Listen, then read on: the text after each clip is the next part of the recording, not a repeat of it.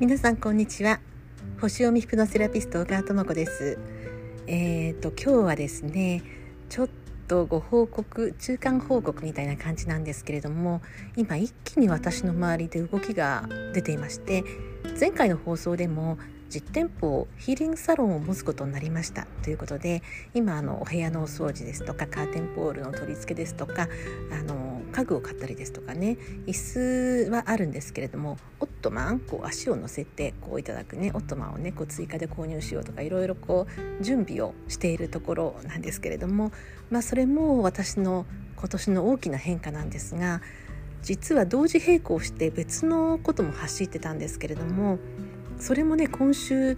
動き出すんですよ。今最後の準備をしていまして今週の水曜日になりましたら何がオープンするかっていうことは、えー、公にできますのでこちらでもお話ししたいと思うんですがその下準備の原稿ですとかちょっと動画を撮ったりですとかしていましてまあね動く時は一気に動きますね。これ私のあの冥王星私のホロスコープの冥王星があの私の生まれた時のホロスコープと今現在の惑星の動きを重ね合わせてみるトランジットという見方があるんですけれども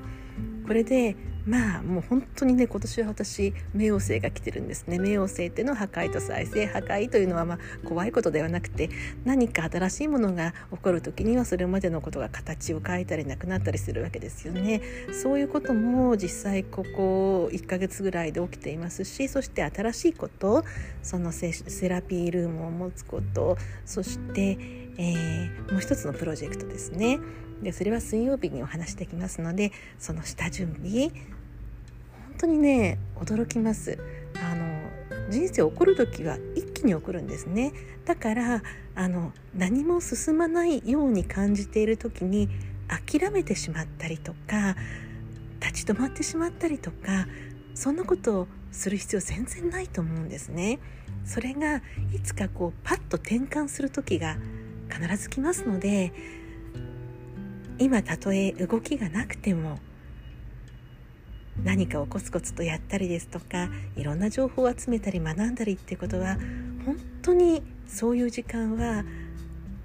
大事だと本当に思います。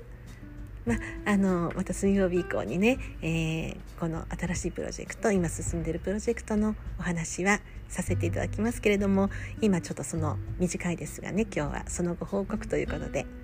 録音をさせていただきました。では今日も皆さんいい一日をお過ごしください。お相手は小川智子でした。